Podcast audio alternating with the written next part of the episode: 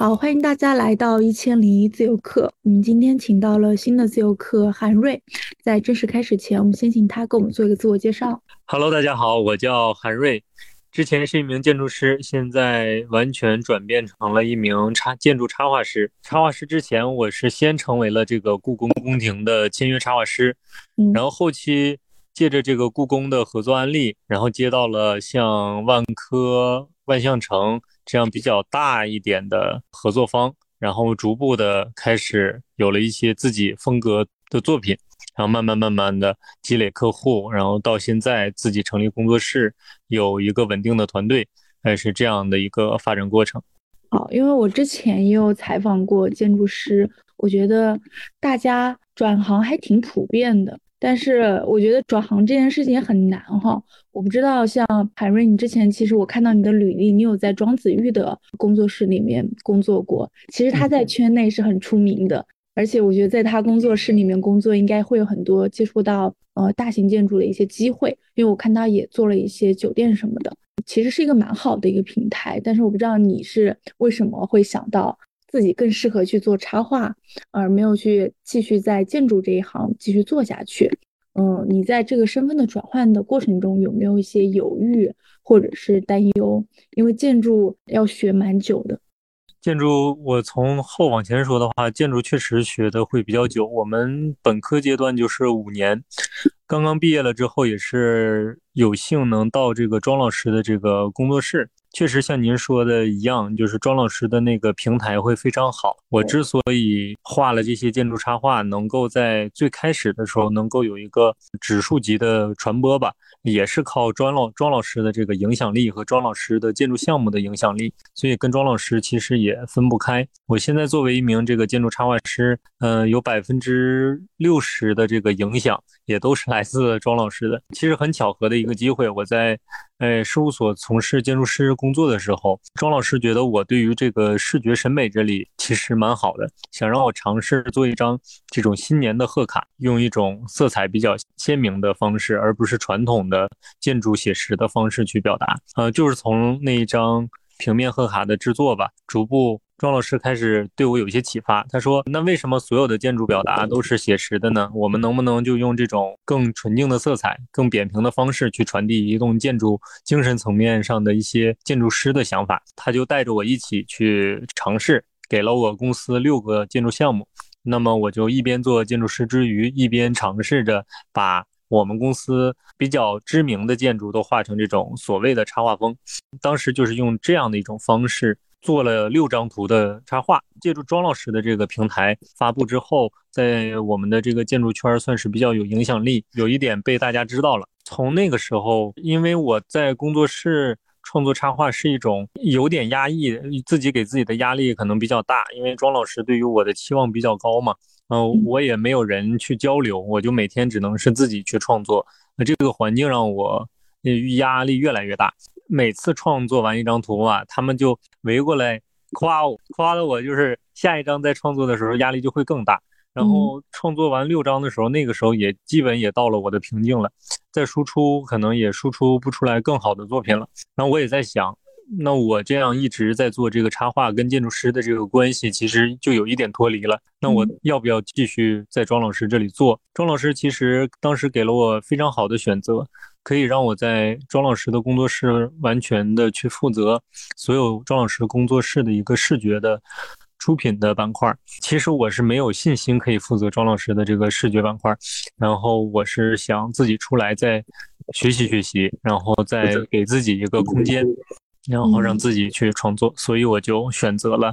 啊离开庄老师的工作室，然后开始了自己。短暂的自由职业吧，所以还蛮奇怪，就是你没有信心负责视觉这个板块，但是你有信心做自由职业啊？对啊，我觉得做自由职业当时有一个好处，就是二零一七年的时候，应该是在线教育还比较火的一个时段了，刚刚兴起那阵儿，嗯，我可以通过这种讲解如何用插画的方式去表现建筑的这种课程。也吸引一些呃想学习的朋友们跟我一起来探讨这方面怎么去制作。我现在团队的组建基本很多都来自于我曾经的那个课程的一些学生，其实也对我有很大的帮助吧。所以你有从事自由职业多久啊？如果说不创业的话，应该有两年吧。那个时候我其实也不算自由职业，我加入到了一家线上在线教育的一个公司，他们主要是作为一个给建筑学做线上教育的一个公司。我是加入了那个公司，由于当时可能也就是有点类似于现在如果来叫的话，就是一种网红讲师啊。当时我还是一个比较网红的讲师，我一开课，然后学生比较多，所以也是那个公司通过一些考核制度，然后我完成了一些指标，然后在公司里做的还行吧，然后给了一些管理的岗位。哦，所以你中间是有在做教育这一类的是吗？呃，对，中间做过一两年，一年多吧。但是做教育这个阶段呢，其实一方面是考虑怎么给别人讲，另一方面就是考虑怎么出新的作品嘛。呃，这个阶段其实也为我后面做建筑插画做了一个基础吧。嗯，这很像一个沉淀的过程。那这个过程之后，你是怎么考虑自己的职业呢？就想直接转到插画这一行吗？在这个过程中，比较有幸的就是接到了一些插画的合作吧。这个就类似于现在一些自由插画师在没有成为自由插画师之前，他可能接了一些私单，这个私单接着接着自己就变成了一个可以接单的人了。我是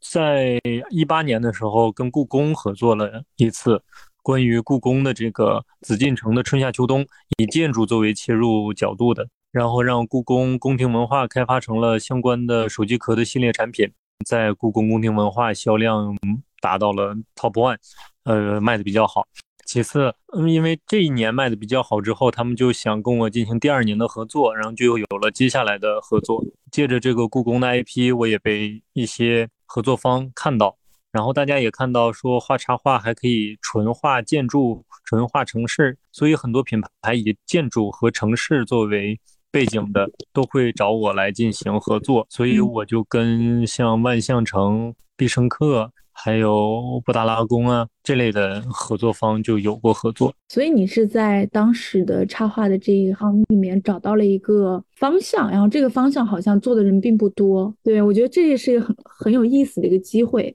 对对对，这个用用现在的话说，感觉就是有点碰巧了。当时我在庄老师那儿画的作品，由于庄老师的建筑特色，它是结合传统和当代审美，那么我的插画就需要去呼应一点传统，然后去迎合一些超现实主义或者是更现代的一点审美融合进去。那个时候我就被那个网络上的人贴上了这个国风的标签儿啊，大家都说我的这个风格是国风，其实我当时也不在插画圈，我不太清楚什么是国风，我只是觉得自己在。把一些传统的，包括传统建筑，用更现代的视觉审美的方式给它进行表现。随着后面被大家的定义吧，逐渐的开始往视觉方向这个方向走。你之前也提到说，这是一个好像就正好站在了一个风口上面。嗯，那其实我会很好奇，你觉得这种被大众接受是巧合多一点，还是你原有的其实呃专业能力和审美促成的？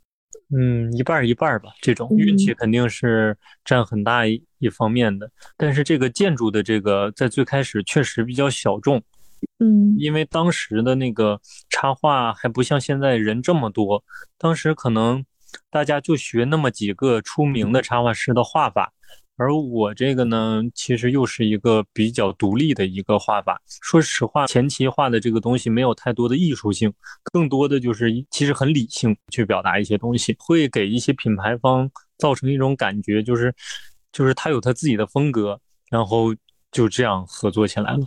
他觉得我对于某种东西有自己的理解，但其实这个风格是来自于你本身的这个呃建筑专业。对对对对，是有门槛的一个。门类，我觉得就建筑家是呃插画。对，起初我觉得这是一个很简单的事情，感觉其他的艺术，从比如说学从美院或者是其他从小学美术的人画我们这种应该很简单吧。但是随着我对于这种纯艺术人的了解，现在我们团队也有很多纯艺术的人，他有些建筑类的东西，也不是说他画画不出来，是他画出来跟我们的那个我所需要的那个感觉是不一样的。所以我们团队现在就的构成就是有一部分是艺术的，一部分是建筑的。有一类纯建筑城市类的项目，还得是建筑学的这一类的人前期搭框架，然后你这个草图做构想，后期的做艺术的人再去深化。那你在创作的过程中会觉得会遇到一些困难吗？因为我觉得好像给城市或者某个地标做创作，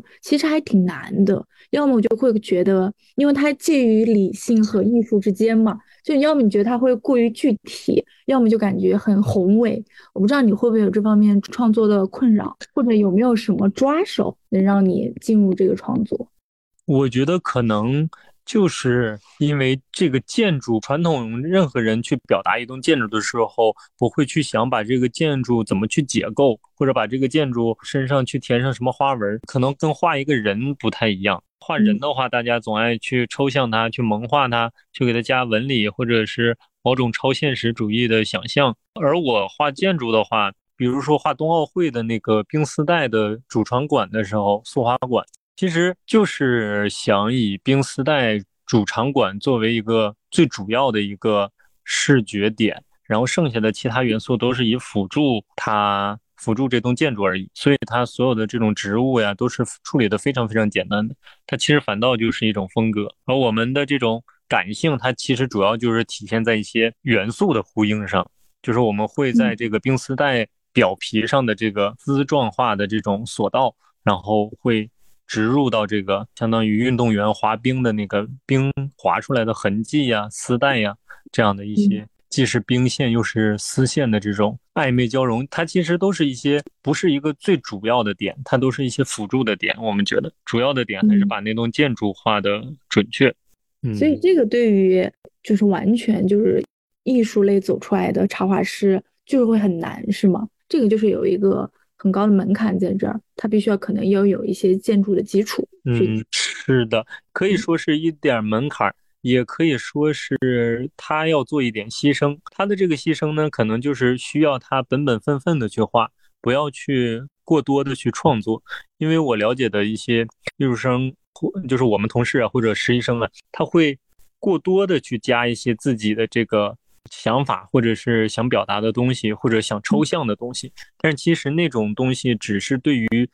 其他呃，比如元素啊是可以的，但是对于那个主体的建筑抽象，有些的时候它抽象不到那个点儿上，跟我们学建筑的抽象的不一样。那似乎就这样听下来，感觉建筑和插画这种结合，好像能够很好去做融合的这种插画师并不，其实并不多，可能就。真的像你这样，就是学了建筑出了身的人，可能才会把它去做的深入。因为我们也是看了很多国外的这个插画师，他们其实也最开始不是插画师，他们也都是建筑学出身，然后做这个插画方向的，所以这也给我们团队带来了很大的信心，觉得做这个建筑插画师，他也是一个新职业。我们要做的就是记录我们中国的这些出名的建筑，呃，记录我们中国的城市。因为每一个中国的城市，它由于城市化的快速进程，可能会给人一种感觉，好像每个城市都是一样的。既然有这样的问题，它就更需要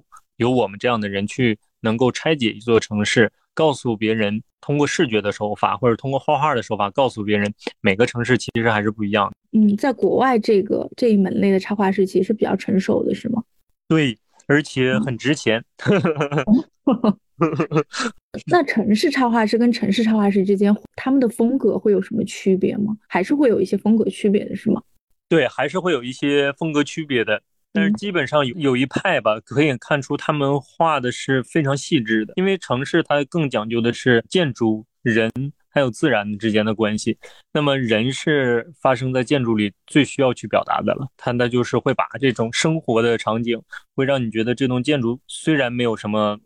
奇形怪状的这种造型，它就是一个普通的巷子，但是由于里面有非常有趣的人物关系，就让整个的这个城市会变得非常的生动吧。那其实像你已经走出了一个在插画师里面，我觉得是走出了一个门路吧。我不知道对你看来，一个插画师是不是要有一个某一类的一个创作方向？这个方向可能就呃，需要他投入一些自己的风格之类的。但如果有一些人他插画他就是找不到这个方向，你有没有什么建议，或者有没有什么可以分享的一些经历？我觉得还是要找到方向的，嗯，因为我们最开始也是由于刚开始这个东西找我们的人多了。我们就也什么都做，比如说我们也做过这个火锅店的插画，就是给一个火锅店画三十米的这个插画长卷。画完了之后吧，其实我们对于我们自己后期每次项目都会做项目复盘。其实从我们内部的观察来看，就觉得这三十米换一个人不是我们团队也能做，所以我们逐渐的去发现自己的强项，也就是建筑城市这个门类，觉得自己画出来的这个建筑。还有城市类别的这种题材图片，是一些插画师可能画不出来的那种感觉，就是觉得我们在这一方面是有一定的壁垒的，有有自己特色的。那么我们现在以做这个为主，如果有其他题材的客户可能找过来呢，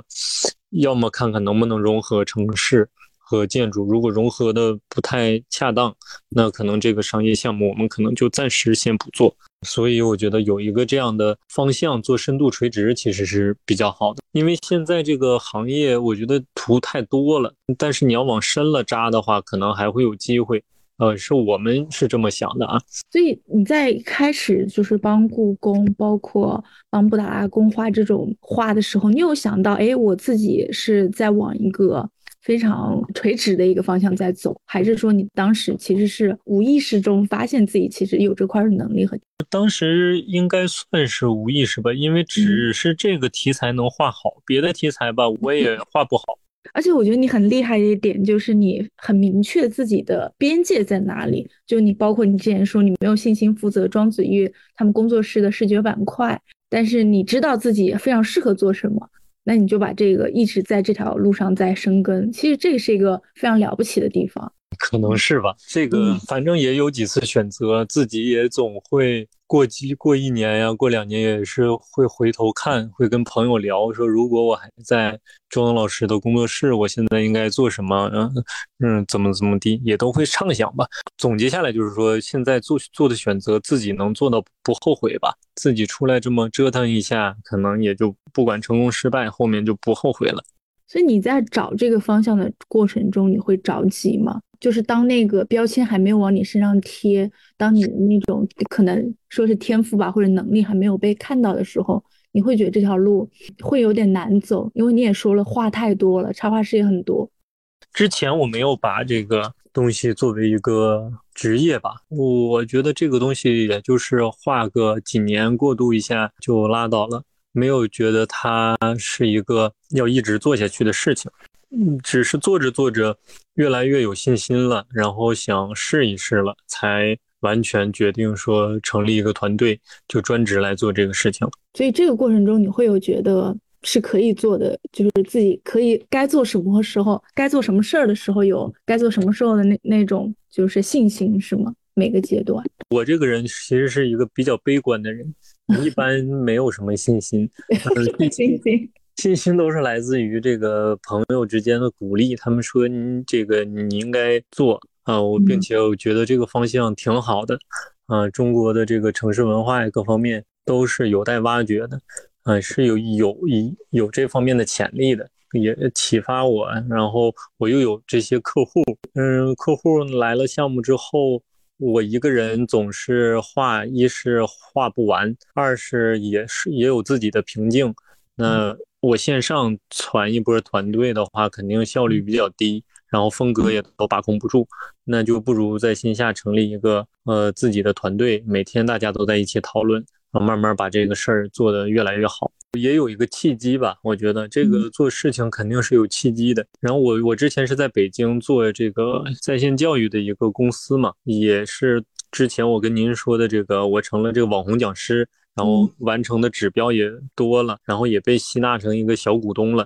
嗯，之前可能就觉得做这个事儿，然后后面也是有一个契机，我就离开了北京，来到了这个苏州、上海这面。离开了北京之后，我基本上就是保证了一个自己的讲课工作，然后课也变少了，我也不会去做管理了。这个时候我属于职业的一个空档期，有点类似于大家的这种自由职业的感觉了。然后这个时候我就要想，那我未来是干什么？我讲了几年课之后，也有点疲劳了，也不想一直去教刚刚毕业的大学生，总是那些内容。我也想教一些有自己内容的东西。然后这种太深的东西呢，你给学生讲可能又不合适，所以慢慢慢慢的就放弃掉了讲课，然后从事这个插画方向。其实也是在不断的去做选择。当时为什么没有想一直做一些比较，就是因为我觉得自由职业相对于来说，它是负担没有那么重。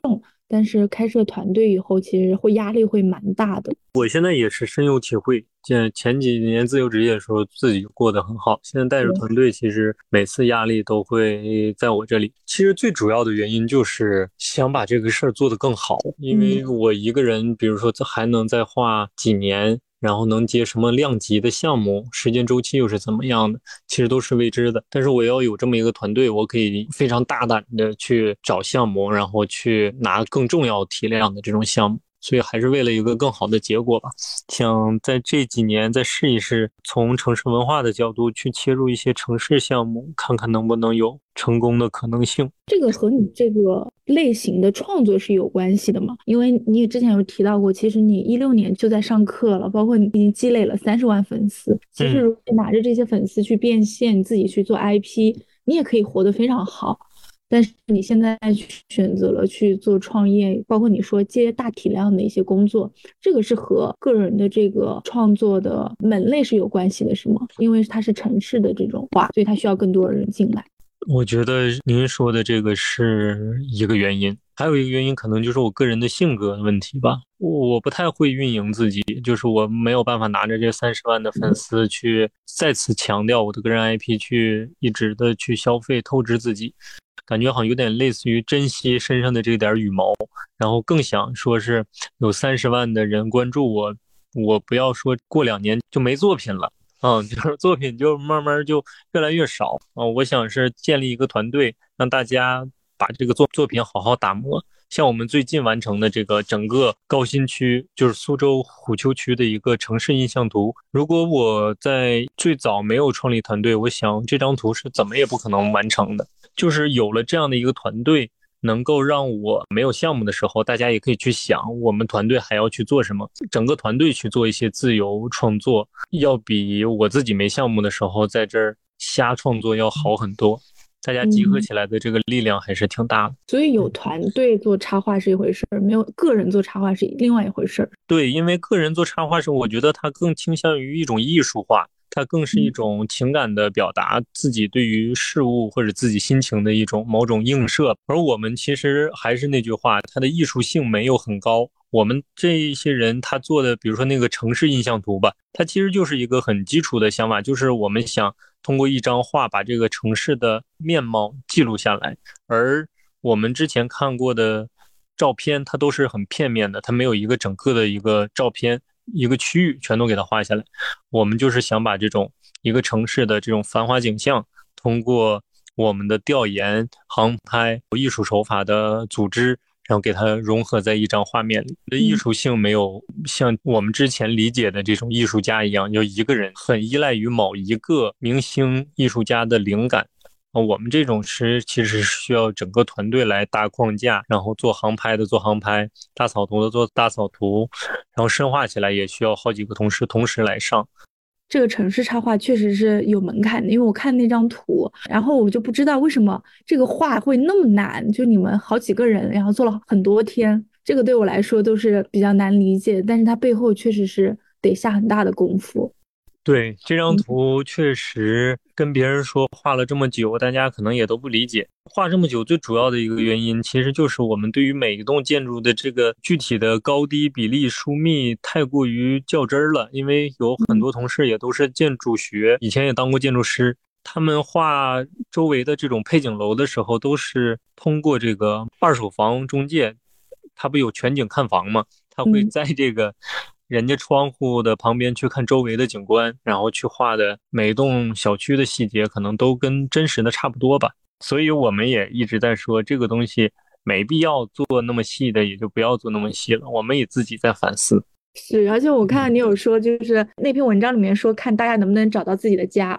我觉得真的有可能，因为就是你画的太细了，真的大家可能就是会找到我们家方位在哪，在具体哪个位置，就能在那个图上看见，就是模模糊糊吧。我觉得这一点就太厉害了。我们我们这张图比较值得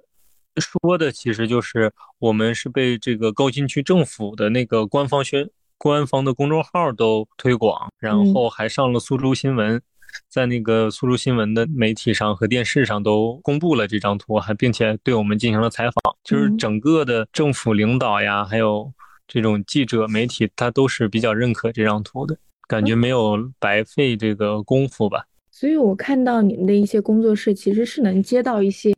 非常官方的合作，包括这种政府类的，都有一定的影响程度。我不知道，呃，这些合作都是对方自己找过来的吗？你们会进行一些拓客吗？我们目前还都是对方找过来的，拓客也在尝试。拓客尝试的渠道呢，第一方面就是正常的维护好自己的自媒体平台，第二个就是把我们相关的案例，有一个商务的同事，他会去找一些，比如说他想跟新能源汽车。有没有合作？他会把我们跟大众汽车合作的案例拿过来，然后再给其他的人再去找一找拓拓客。所以你们内部就会有一些统一，就是说决定了就是走某一个方向，然后把这个风格化，让它变得非常鲜明。对，我们现在就定了城市文化的这个大的方向，然后具体用什么风格来画。可能就不确定，还没有完全定死。可以用简单的风格来画，也可以用非常写实的风格来画，也可以用很纯的色彩来画。这个我们不做限制，但是我们题材一般现在还是围绕着城市来做。我看到你有浮雕的那个设计，我觉得也很厉害。哦，那个应该算是我们比较不同于传统插画师的一个一面吧。那个是我们给小米之家做的。尺度比较大，一次新的尝试，它不再是用传统的这种色彩去表达一个城市的印象，因为重庆它本来就是一层一层的山，我们其实就是要用一层一层的木头来表达这个艺术。而且我觉得你们这种创作形式的这种变换，我觉得很有意思，不会单局限在某一个创作的形式上面，不光是用插画。对，这个可能跟我们自己的专业有关。我们也希望尽量有一些空间化的这种呈现，而不是简单的的落在平面上。所以我们也更倾向于，比如说有时候做做动画，有时候做做这种叠雕。哎，所以你们创业的这个范围其实可以很广，就是可能城市插画师只是一个类型，但是你在类型下面可以延伸出用不同的一些形式来做搭建。嗯，对，我们的语境其实是可以很多的，所以我们只确定了城市文化，但是具体是视觉插画还是其他的文创产品还是什么东西，那可能就是要再推进的。那这个和创业的过程中，你有没有什么印象比较深刻，或者你觉得比较困难的时刻？应该是每个创业人都有的吧，就是当没有活的时候，就是一直没有活，然后需要维护这个公司的运转。然后有的时候一有活的话，就会有好多活，又没有办法排开，就这块是一个每个人都会遇到的一个问题。再有一个问题呢，就是我个人的一个问题，我个人还是希望每一年都能够除了商业项目之外，能够有一个。类似于刚刚跟您提到的这个城市印象图的这张图的作品，我们不是在苏州嘛？我们就在高新区做完之后，我们现在在做姑苏区。我对于这种自我作品的这种呈现的这一块儿，其实还是蛮纠结的，经常会跟团队讨论，然后会对自己施一些压力，因为不太希望说这个高新图画完了之后，明年再拿出一张。姑苏图的时候，可能大家会这个期待值下降了百分之二十。我们希望有一些新的东西，而不是还是像高新图那样都是城市俯瞰的那种感觉。那所以你们现在这种合作，其实你们真的就每次都拿来当作品是吗？就是会有那个意识在。嗯，对，基本上合作会考虑。最近联系有一些自由插画师，我们在苏州，他在南京。有的在杭州，他们会来拜访我们工作室吧，然后聊了关于价格方面的事情。其实我们价格好像是偏贵的，嗯，所以我觉得也筛选了一部分客户，基本上能合作起来的都是以作品的形式来创作的，就是都很用心。您说的城市系列的那个是我们自由创作的，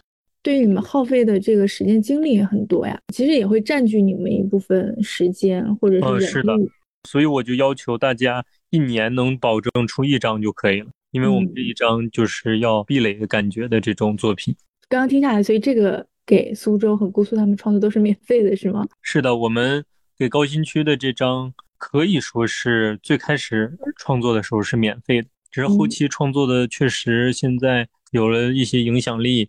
也可以把它变现了，有了一些政府会给我们一些项目补贴吧。我也看到他们在有说直接把你纳到了高新人才，我觉得这个其实也不错。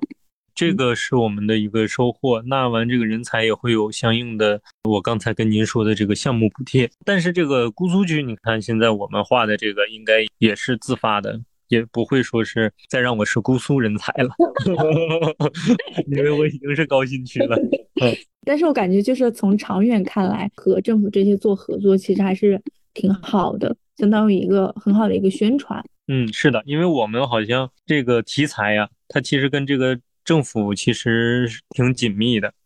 对，所以我本来很好奇，为什么你们可以拿到这一些官方合作？其实有一些城市宣传的作用在里面。其实刚开始也没拿到，就是自己自发创作的，挺幸运的，被政府看到，然后被政府采纳。其实你有过一个说服他们的经历，就原来他们可能想要另一个形式的，对对对。他们，我不知道在创业的这个过程中，客户对作品有异议，但你如果你们会想到更好，其实你们会直接去提啊，会商量，是吗？其实我觉得插画师应该挺多会遇到这种困扰的，因为毕竟对于客户来说，他们可能没有那么内行。但是我不知道你有没有什么一些什么能够沟通的技巧可以分享。我先举一个那个小米的那个例子吧，他们刚开始找我们也是其实画插画的，但是后期这个室内的装修的风格不适宜放一个很轻跳的、色彩很多的这样的一个作品，他们希望是稍微厚重一点的、有点正式感觉的一个作品，所以他们就说，那你就做一个浮雕。把这个二维的元素设计好，他们找一个这个机器或者是工人去雕刻出来这种立体的感觉。但是说完了之后，我们会觉得这是一个非常传统的事情，做出来也没什么意思。呃，不如用一些现代的语言去演绎这个浮雕的效果。这可能也跟平时看的这个例子有关。我平时看过这类的叠雕作品，然后我就给他提出了这个叠雕的思路。我跟他又讲了，我说你们是一个这个科技化的公司，你做这种东西太传统了，怎么去把传统跟现代去结合一下？我说这个是一个很好的理念，你们可以考虑一下。我觉得他们自己也其实很想现代，只是没有想到现代的方法。我提完了之后，他们就很开心，就觉得这个可以，然后就交给我们来负责，一直做下去了。当时其实还没签合同，我就把我的这些想法跟他说了。那你有遇到过那种比较难沟通的吗？难沟通的也有，因为我们有的时候会服务于一些建筑师和地产吧，他有的时候会牺牲掉一些艺术感，而去保留他的这个。建筑的真实感，或者是真实的这种空间感，这是有他们的考量的，这个我们是能接受的。只是牺牲掉我们的这个，从我们这个角度，艺术性稍微少了一点。这个其实我们也完全能理解客户的这个需要嘛，因为我们之前就是建筑师，建筑师很 care 自己的那那些小想法，所以感觉你们可能会更容易去说服一些插画类的客户，就专门找你们来做平面插画这一类的客户。建筑师这类的其实不太好说服，因为我们自己也是建筑师，他一说我们也觉得对，有道理，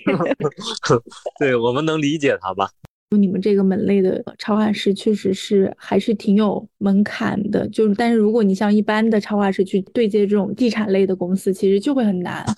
嗯，是我们嗯去年合作的这个恒隆的地产项目，其实画完他们特别特别满意，就是因为我他们一说，我们就非常理解他们想要做什么。整个如果是传统的人来画，可能就是照着那个他们给的那个照片把那个建筑画对，但是其实画对了它并不好看，他要的是把这些楼相对位置给它掰开一点。把它中间，比如说中间的屋顶花园显得大一点啊什么的，就是他一说他要表达什么东西，我们就很快的理解了，然后就给他弄。所以对你来说也是简单的，这种对于双方来说都是会比较沟通比较轻松的。对，因为我们之前就是做这类的事情嘛，很理解地产商他想要干嘛。嗯，所以，我我也会真的会觉得，一个插画师找到一个合适他的方向真的很重要。双方作者可能都会快乐一点。而且我感觉你也会有很多兴趣继续往下面探索更多的一些形式，也是在努力的想去探索一些东西，也是想把这个团队带好吧，因为团队也都是这个有的是建筑师过来的，也希望带着大家一起探索出一些新的方向。我之前也刚刚提到了，就是我们之前也采访过那个建筑师转行插画师，就张小哈，因为他是用了一个 IP，然后创作了一些城市的作品。其实我觉得建筑师再去做一些转行什么的，其实还是需要挺巧妙的，就是你得能把之前的东西用起来，同时你还得找一个自己合适的、喜欢的一个方向。我不知道在现在这个职业环境里面，你会觉得像这样子的一个建筑师转插画师，他还会有哪些的可能性？因为我觉得你确实就是走出了一条很独特、很适合你的一个路子。这个可能性其实我也不太敢想象，但是我知道的就是，现在做这个数字文旅跟元宇宙建筑师这一类的，其实蛮好的。第一个就是数字文旅，它现在大家都要做这种乡村振兴，其实说白了就是把这个乡村怎么激活一下，让年轻人还愿意留在村子里，或者让这个村子变为一个很好的旅游项目。那这种现在的传统的获客其实都是靠小红书种草呀什么什么的，但是现在可能会有一些新兴的跟元宇宙结合的方式。那么这种视觉的对于这个整个村子的包装，整个村子线上的搭建。艺术化的处理，这个我觉得蛮适合建筑师去做的。所以我们今年也在谈一个这样的项目，所以我突然有了一个这样的想法。我目前来看来，插画它是一个，如果纯画一张建筑啊，一年我画十个建筑或者画二十个建筑，那明年可能还是画二十个建筑，就感觉这个东西的天花板是很明显的。但是如果是做一些乡村振兴啊、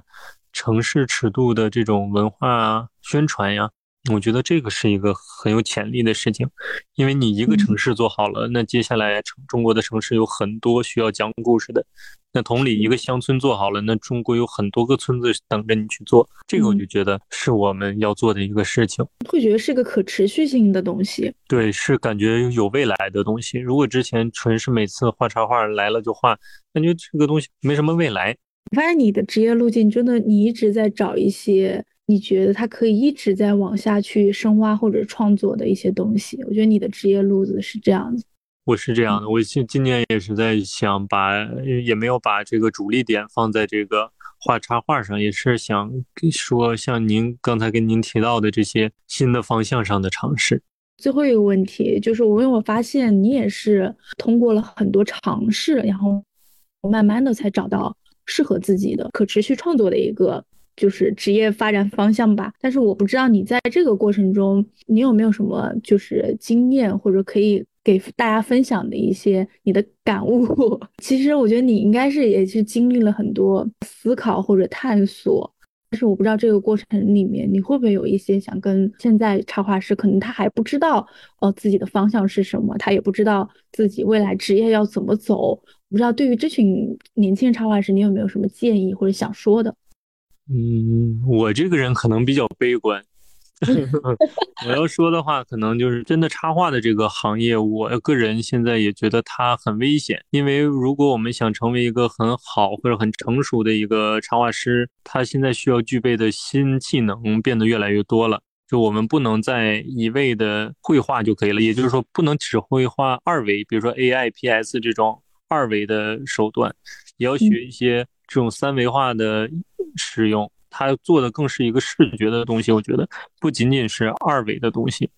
包括现在这个人工智能绘画其实也很可怕。嗯，我们现在也在利用人工智能绘画来帮助我们节约我们跟客户的沟通成本。所以，如果我觉得一个年轻的这个插画师来讲，他要学习的东西、要探索的东西肯定是比我们更多的，因为我们现在有了团队了。我们可以每个人探索一点，大家一交流就有很新的东西。但是一个人的话，那他就得多学东西，然后多找自己的可能性。这个那具体什么适合他，那真的不好说。总结一下，我觉得这个建议可能就是说，不要把自己框死了，不要觉得自己就想成为一名插画师，就每天练习自己的绘画技能，方向上我觉得很重要。就是还是要需要提醒大家有一些忧患的意识。嗯，对，我觉得是这样的，因为我可能是这样的人啊，所以我提什么建议都可能比较悲观。所以我觉得你一路走来，其实你没有说是要找一个很稳定的工作，或者是趋向自己的舒适圈，你反而就是真的就是一步步的在做一些突破。对，我觉得就是进步太快了，你就是不想点新的，就真的很快就这个就不需要你了。我我也会觉得这个东西是有审美疲劳的。那么这个我们在画这两年，这个风格很有可能看烂了，就不想让让我们画了，也很有可能。所以我们也在想新的东西。所以你也不是说依赖一个风口，我不会相信它会一直是一个风口。对对对，这个东西一般一个风就刮一阵儿。嗯，你这，所以你也在等待着下一个风口，就是能找到这样一个风口。嗯，是，就是我刚才跟您说的那个那个方向，我我们现在在往那个方向在努力尝试。我觉得你刚刚这个回答其实也可以回答第二个问题，就是我刚刚在问你会觉得是巧合多一点，还是本身是你专业能力或审美促成的？我觉得可能更多的是在于你的一些预见性，可能是这个促成的。您说的可能就比较好听，我我说的可能就比较悲观。对，我觉得是一些，嗯，包括你的忧患，包括是你的预见性，就是让你找到了这条方向。我觉得是还是挺厉害的。没有没有，谢谢谢谢。好，那我这边 OK 了，谢谢韩瑞老师。就是不客气不客气。来我们的一零一自由课，我说希望下次也有机会能让你跟更多的插画师有沟通吧。嗯，我觉得你的经验或者你的经历真的可以跟更多的插画师、年轻的插画师做分享。谢谢谢谢，有机会我们可以跟大家再继续分享。好的好的，那谢谢韩瑞老师，谢谢。那我们有机会再沟通吧。谢谢谢谢。好，好，拜拜，拜拜。